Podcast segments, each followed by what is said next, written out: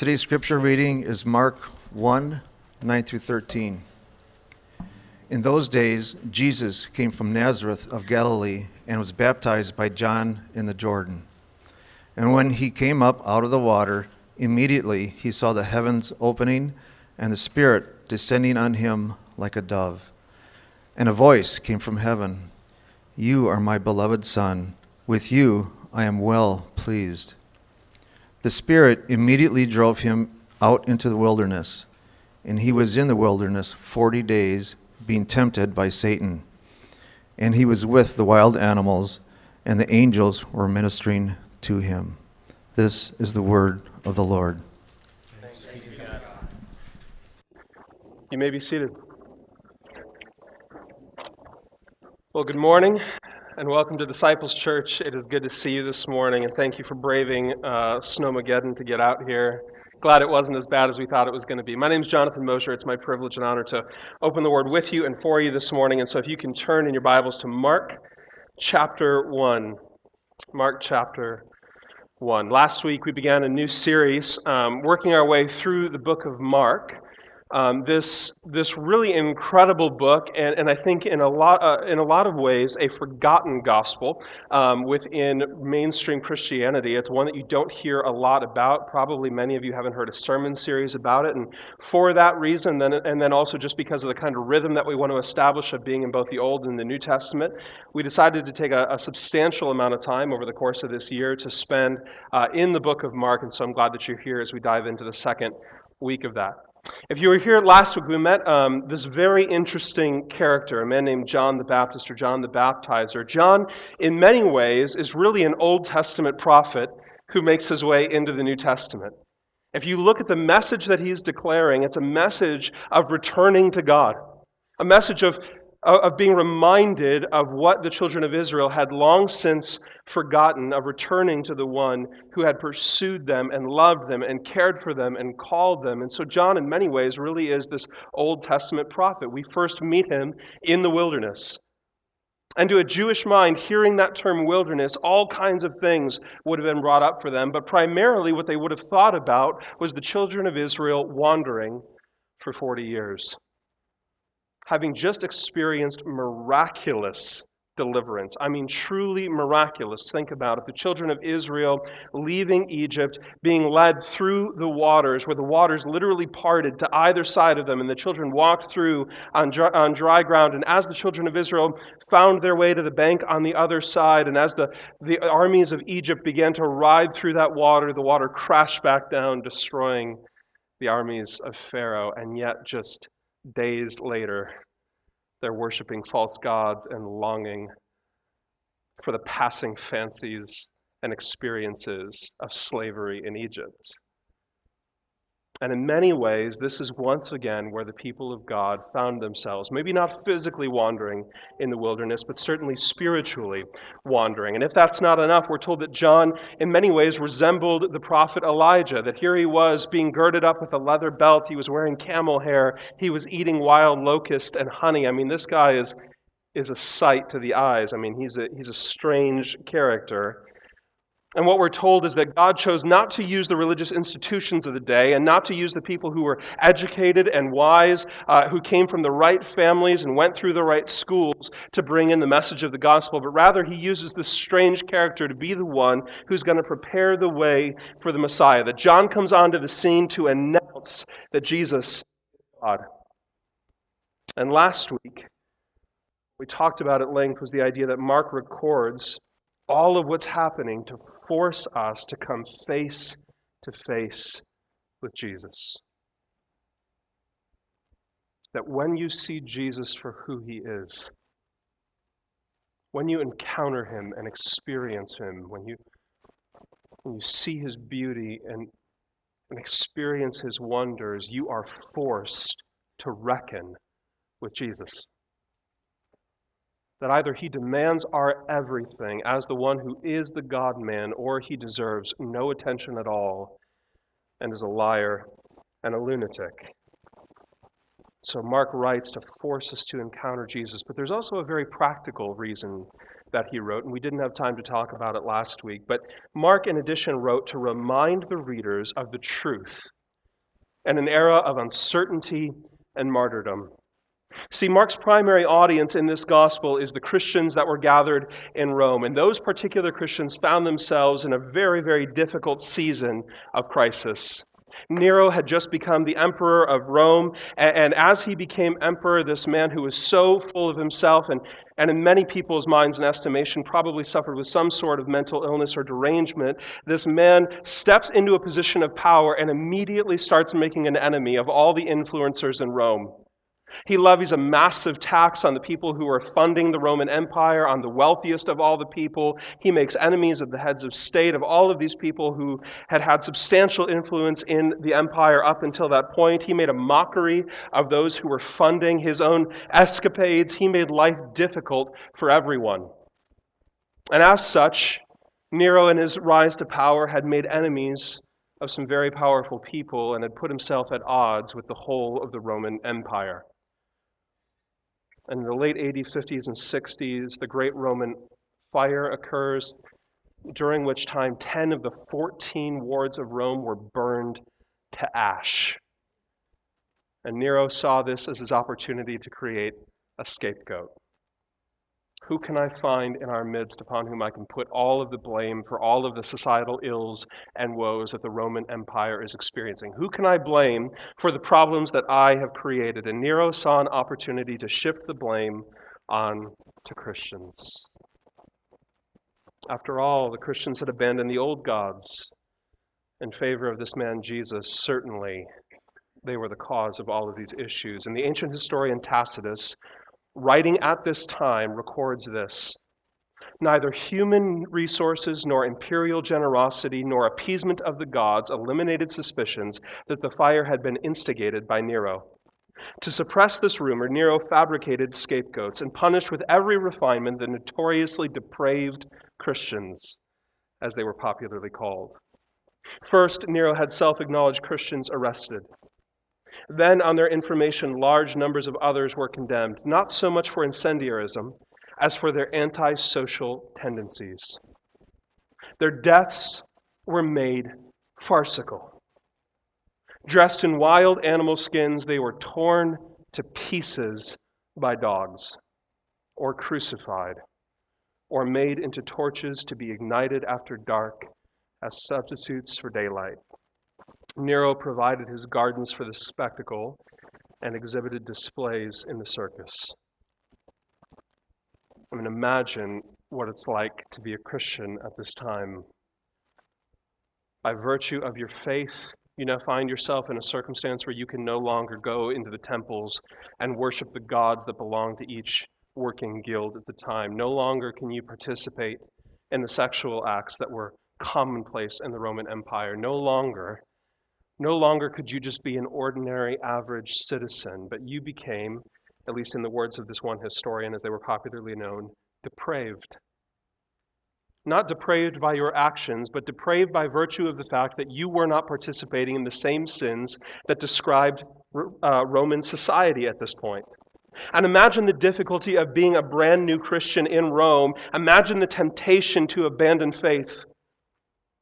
As you've seen people with whom you gathered, your local church and assembly, you've seen them arrested, imprisoned, tortured, crucified, turned into human torches, torn apart by dogs. Imagine the temptation to turn and run and deny Christ.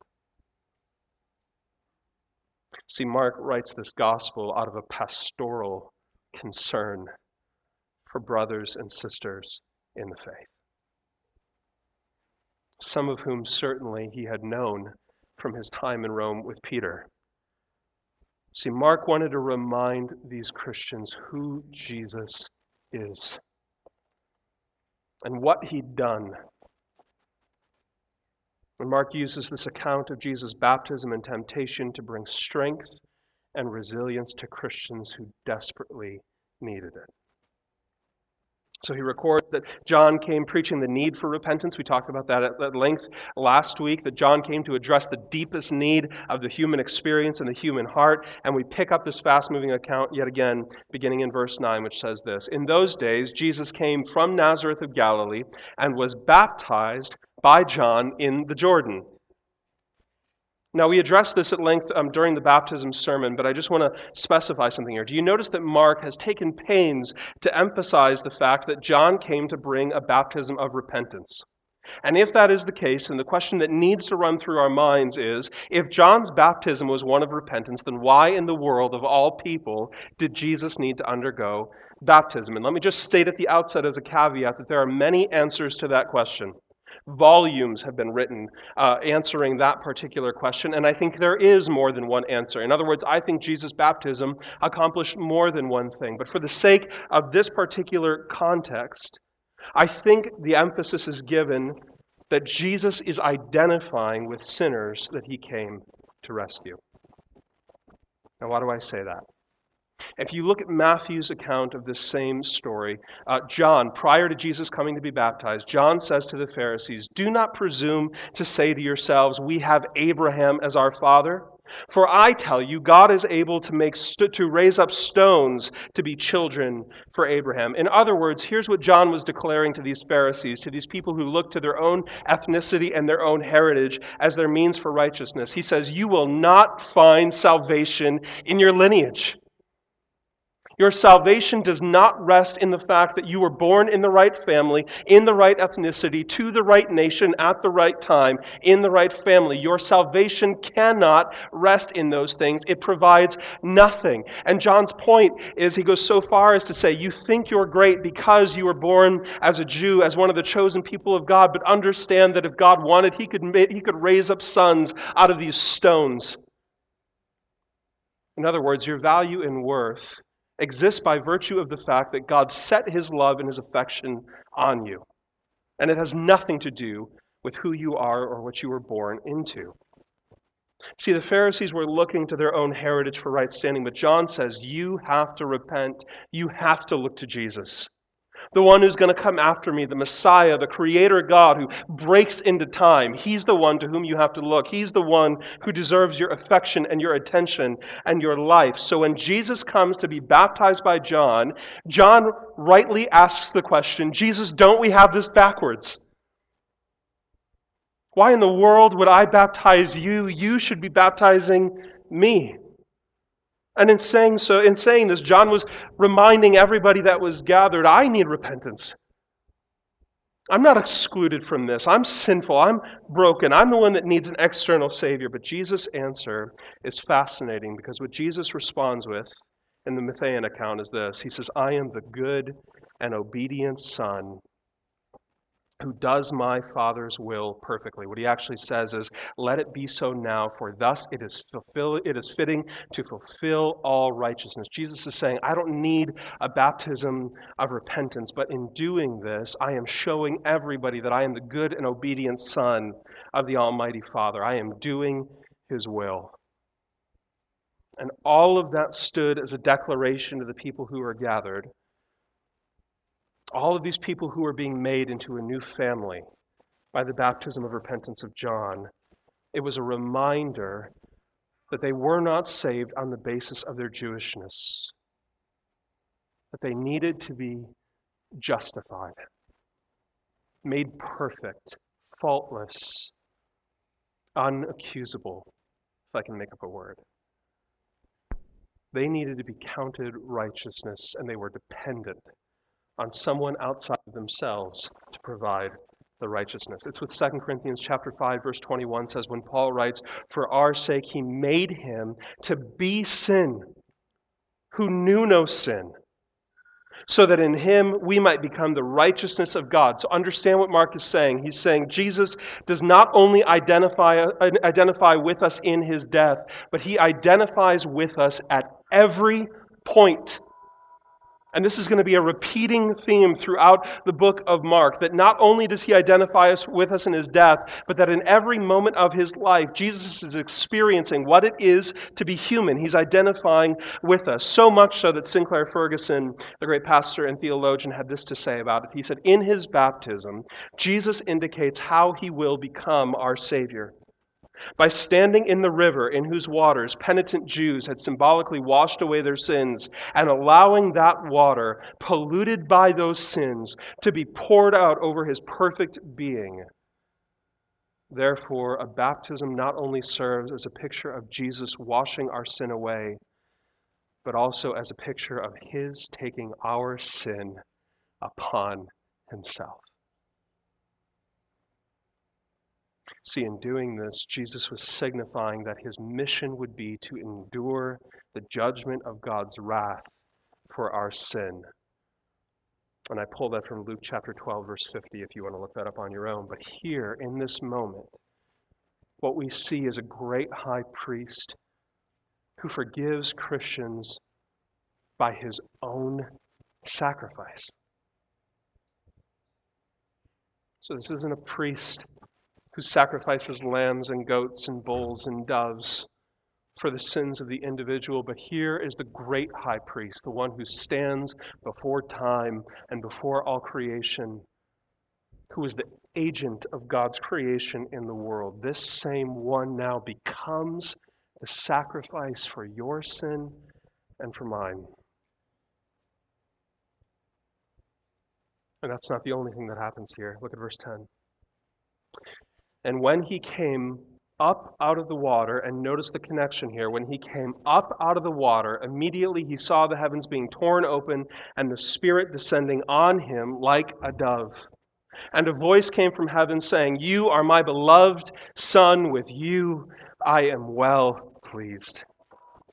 So in his baptism, Jesus identifies with sinners, but he also is identified as God you see the beauty of the symmetry of what's happening in this simple two verses? Not only is Jesus identifying with sinners and their brokenness and their need for salvation under the wrath of God, but he also identifies saying, I am in fact God.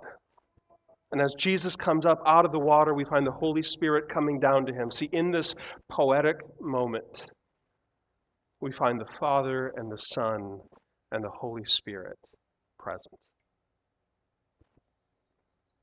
And when the phrase is given, the heavens are torn open, it echoes Isaiah chapter 64, verse 1, that says, Oh, that you would rend the heavens and come down, that the mountains might quake at your present presence.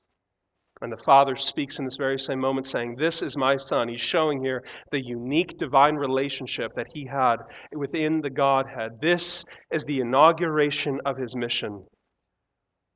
See, Jesus' ministry did not begin at Cana when he turns water into wine. Jesus' ministry begins at this very moment when the Holy Spirit comes upon him where the Father verbally confirms Jesus' identity and the Holy Spirit descends on him to accompany him and empower him for ministry. And understand this the persecuted Christians in Rome needed to be reminded of the beauty and the wonder of the one whom they worshiped. And Mark gives them that in this text.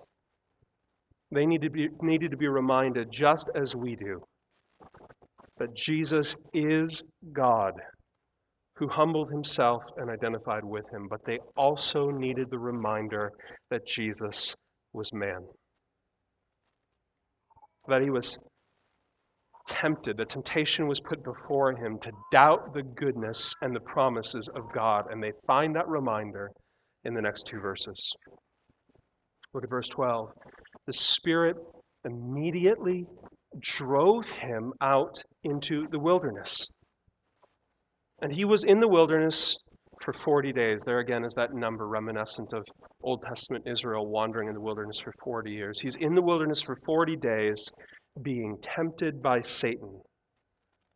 And he was with the wild animals, and the angels were ministering to him. Now, I want to respect the brevity with which Mark speaks in this text. But lest we look past what's happening here, notice what it says the Holy Spirit led Christ into the wilderness. See, Jesus is so confident and so dependent on the presence and the power of the Holy Spirit that he is willing to follow into the wilderness. And understand what all of this means. It means that the temptation of Jesus Christ did not come as a surprise to God, but rather, God was allowing this incident to take place in order that our redemption would be brought about.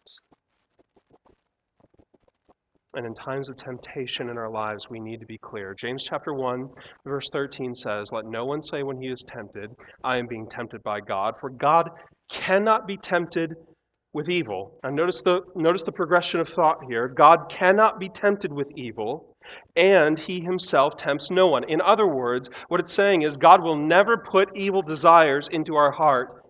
In fact, he cannot because he himself has no evil desires.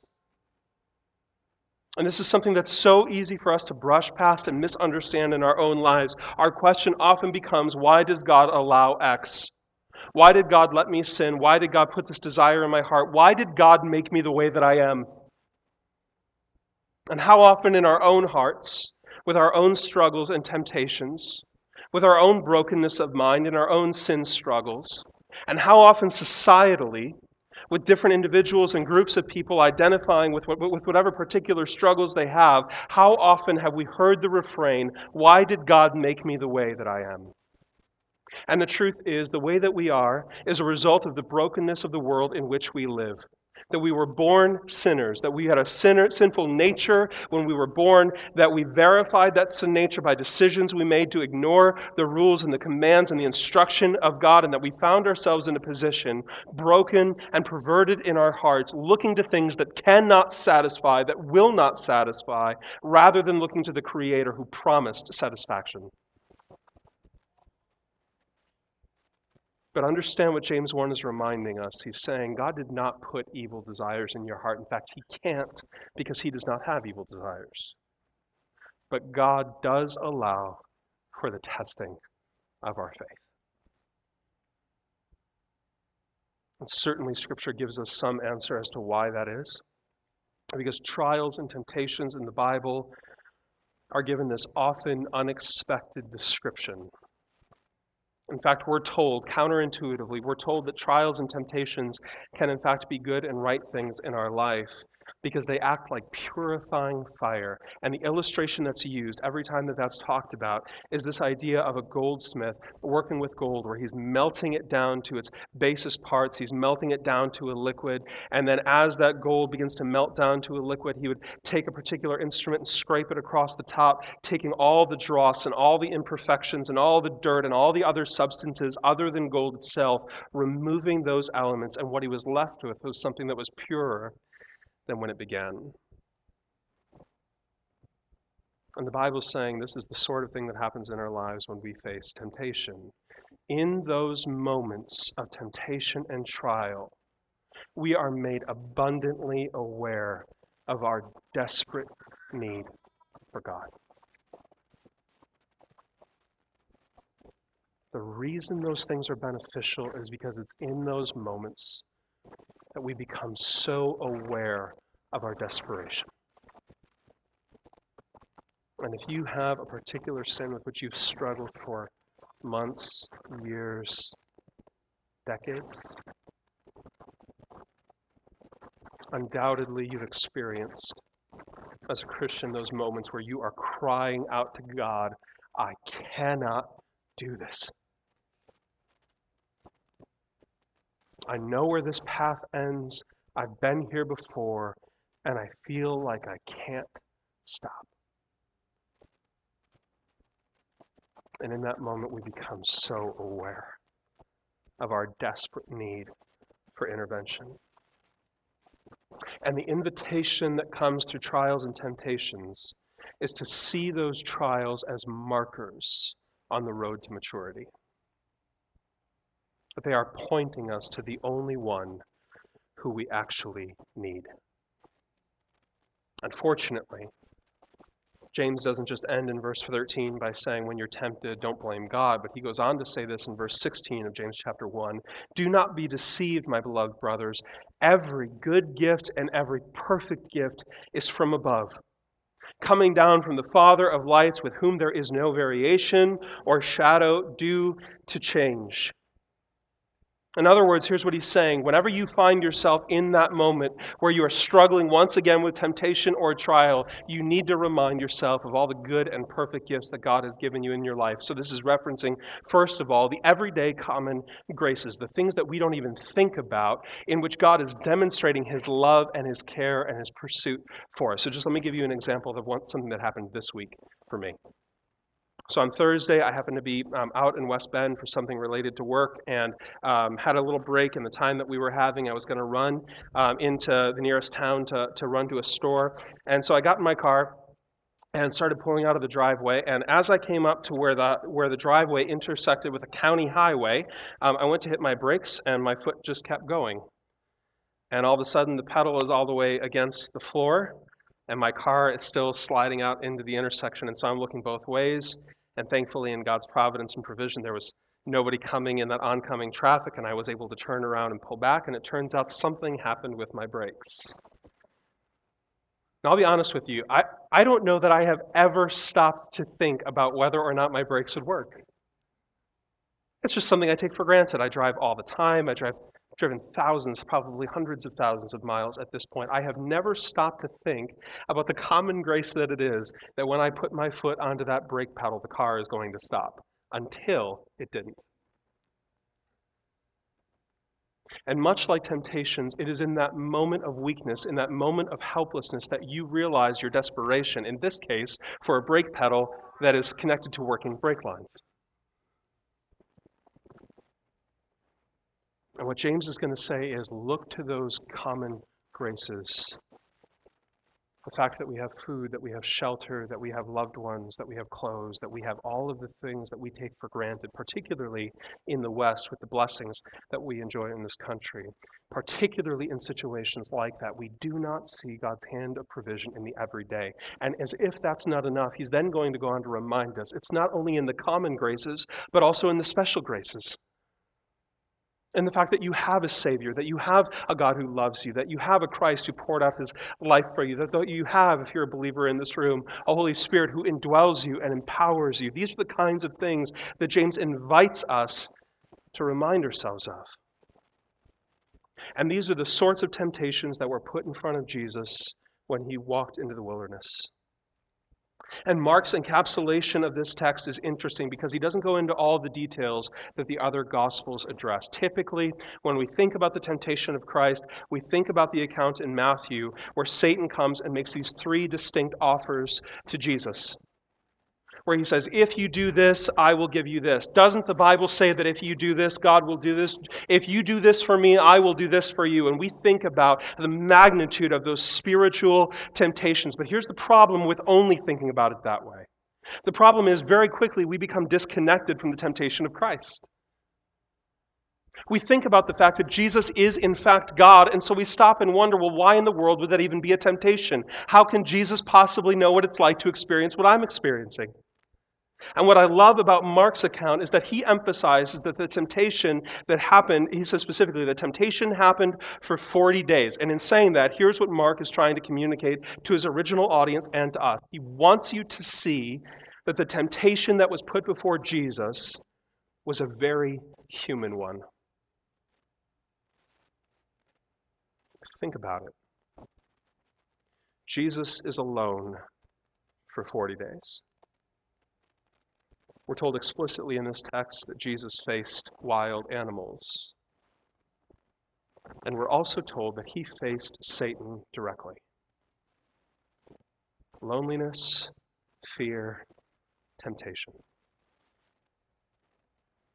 This is a full on assault on the nature and character of Jesus, both as man and as God. And it says in Hebrews chapter 4, verse 5 For we do not have a high priest who is unable to sympathize with our weaknesses, but one who in every respect has been tempted as we are, yet without sin.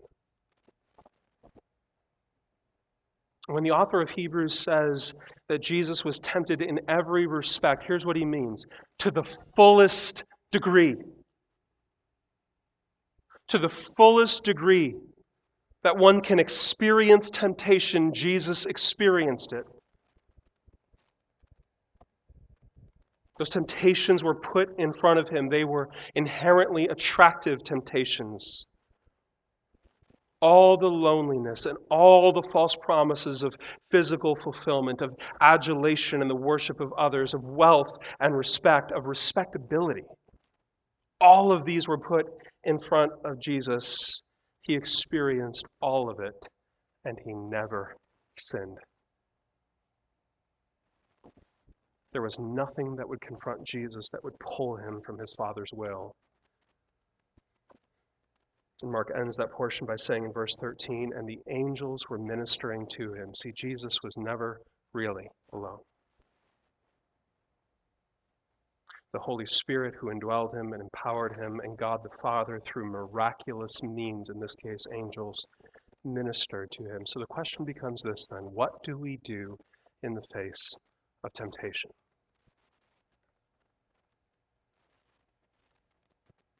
Fortunately, again, the author of Hebrews doesn't end.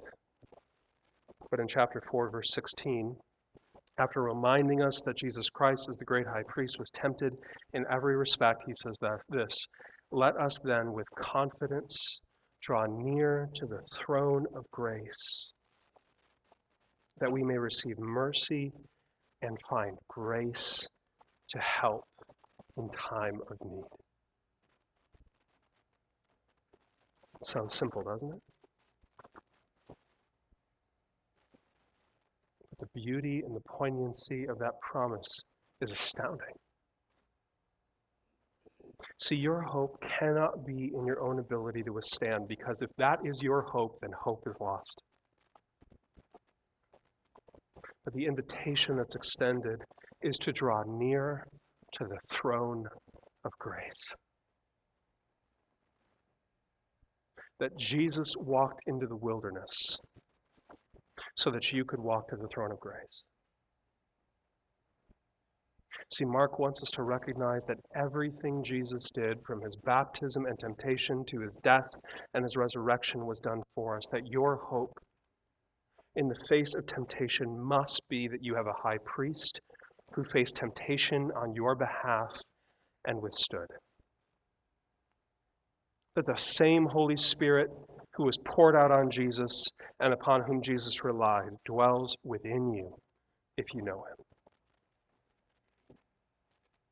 And we know that this wouldn't be the end of Satan's attacks on Jesus. His final effort was on the cross, where Satan, for a, for a few brief, fleeting moments, thought he'd won. Here was Christ, the Messiah, the Creator God, dead on a cross. And in the most beautiful twist of irony, it is the death of Jesus that brings about the death of death. It is the death of Jesus that brings about the defeat of Satan once and for all. It was the death of Christ that sealed the fate of Satan. And now, being given that same Holy Spirit, we are empowered to resist and overcome the temptations of the evil one in our life. Not through willpower or self discipline, not through safeguards of our own construction, though none of those things are wrong, but by coming to the throne of grace to receive mercy and grace in the time of need. There's a line in the Lord's Prayer where Jesus particularly prays, Lead us not into temptation. And we have a tendency to read that as, Keep temptation away from me. Don't allow temptation to cross my path. And certainly that's one reading of the Lord's Prayer, but I don't think it's the most accurate one. Because the problem with presuming, with presuming that is that we live in a broken world, that the presence of sin is all around us, that it's everywhere. Rather, I think what Christ is intending to communicate in praying, lead us not into temptation, I think the emphasis needs to be on the word into.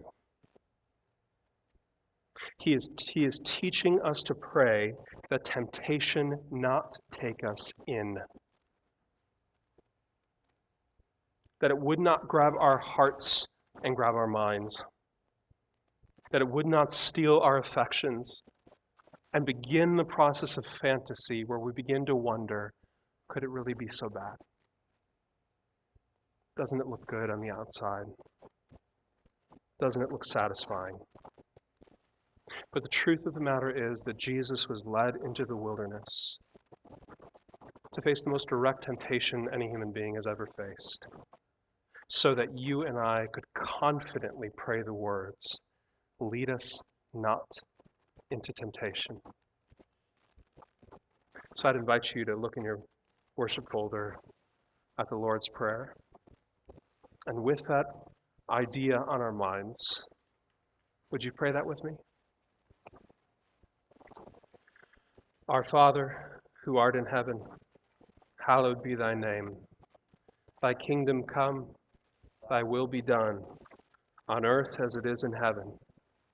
Give us this day our daily bread, and forgive us our trespasses as we forgive those who trespass against us.